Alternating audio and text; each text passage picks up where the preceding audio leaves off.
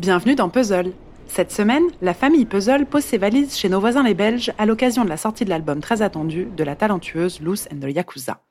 Mais en ce moment, les Belges ne cartonnent pas que dans la musique. Léo, papa est dans quel pays là? En Belgique? En Belgique Alors le plat pays en Belgique, qu'est-ce que c'est? Eh bien, c'est toujours le, les frites, le steak et la bière. Emblème de la Belgique. Ça, c'est l'emblème belge. million de mille savants Il a failli m'emporter là-bas Vous n'êtes pas belge non plus Ah non Bruxelles, Bruxelles V. Mais avant de commencer cet épisode, nous souhaitions vous présenter notre partenaire. Côté podcast, les Belges sont très forts, enfin je dirais même sont très fortes, car tous les projets dont je vous parle aujourd'hui sont réalisés par des femmes, lauréates de la première édition du Bruxelles Podcast Festival. Petit clin d'œil, puisque cette semaine démarre le Paris Podcast Festival, le rendez-vous à ne pas manquer quand on est fan de son. Je vous avais déjà parlé l'année dernière du très bon Semblant de rien, une série docu fictionnelle qui analyse le mécanisme du racisme structurel, du privilège blanc dans un contexte belge avec un lourd passé colonial. À chaque épisode, on retrouve une jeune femme blanche qui apprend à déconstruire ses biais personnels et les préjugés acquis via sa culture et son entourage. Cette histoire se base sur des faits réels. Si on pose la question aux personnes blanches, par exemple, c'est quoi le racisme pour vous? Je ne suis pas raciste. En fait, le, le racisme, il est, euh, il structure finalement nos sociétés. Je vois pas du tout pourquoi on pourrait pas juste tous s'aimer en fait. Ça veut dire qu'on le retrouve partout, du berceau euh, à la tombe, J'ai des amis arabes, black, toi aussi. et qu'il est euh, l'émanation en fait d'une histoire, d'une histoire coloniale, d'une histoire euh, esclavagiste. On s'en fout de la couleur, euh, ça n'a rien à voir. C'est un podcast d'utilité publique, réalisé par Estelle Depry, Fiona Saintret et Katia Abdelawi. Si vous n'avez pas encore abordé ces questions importantes et que peut-être vous les évitez parce que ça vous met mal à l'aise, je vous conseille vivement d'écouter ce podcast.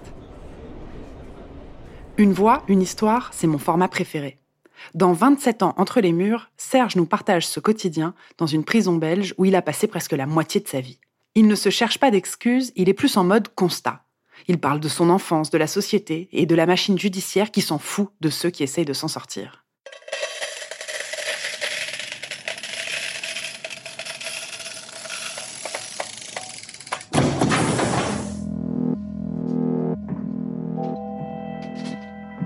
La prison, c'est pas Club Med. Hein. Moi, j'ai vu des choses qui ont été loin. hein. On n'est pas la messe. Hein.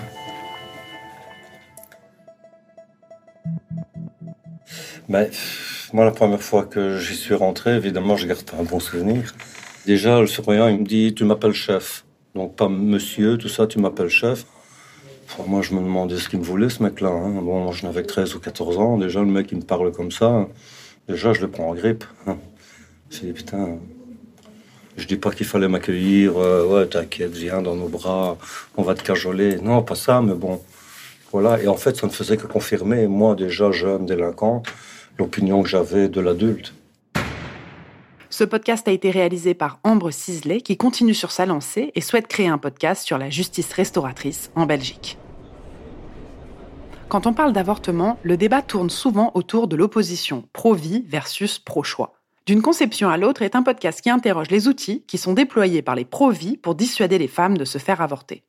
En Belgique, contrairement à la France, diffuser des fausses informations sur l'avortement dans un but dissuasif n'est pas encore interdit par la loi. Du coup, ça laisse le champ libre pour l'offensive pro-vie. Pendant notre année de travail sur le terrain, la loi qui encadre l'interruption volontaire de grossesse a changé pour la première fois en presque 30 ans. Désormais, une femme qui décide d'avorter ne doit plus invoquer une détresse quelconque. Certains partis politiques souhaitent aller plus loin, notamment en allongeant le délai légal pour recourir à une IVG. En 2020, l'avortement reste un débat de société. C'est pourquoi nous avons enquêté sur un mouvement citoyen qui commence seulement à être médiatisé chez nous, le mouvement Pro-Vie. Nous avons donc donné la parole aux représentants, assumés ou non, des opposants à l'IVG. Le but, décrypter leurs arguments et leur impact possible sur le choix de la femme. Dans ce podcast d'une vingtaine de minutes, les auteurs Clara Emono, Tania Portuesi et Anna Vidal se sont intéressés plus particulièrement à la désinformation menée par les militants pro-vie et aux conséquences que cela peut avoir sur l'avenir des femmes à disposer de leur corps. Vous pouvez retrouver les liens des podcasts dans la description de cet épisode et demain, avec Julien, on part à la découverte de cinq chanteuses belges dans le vent. Bonne journée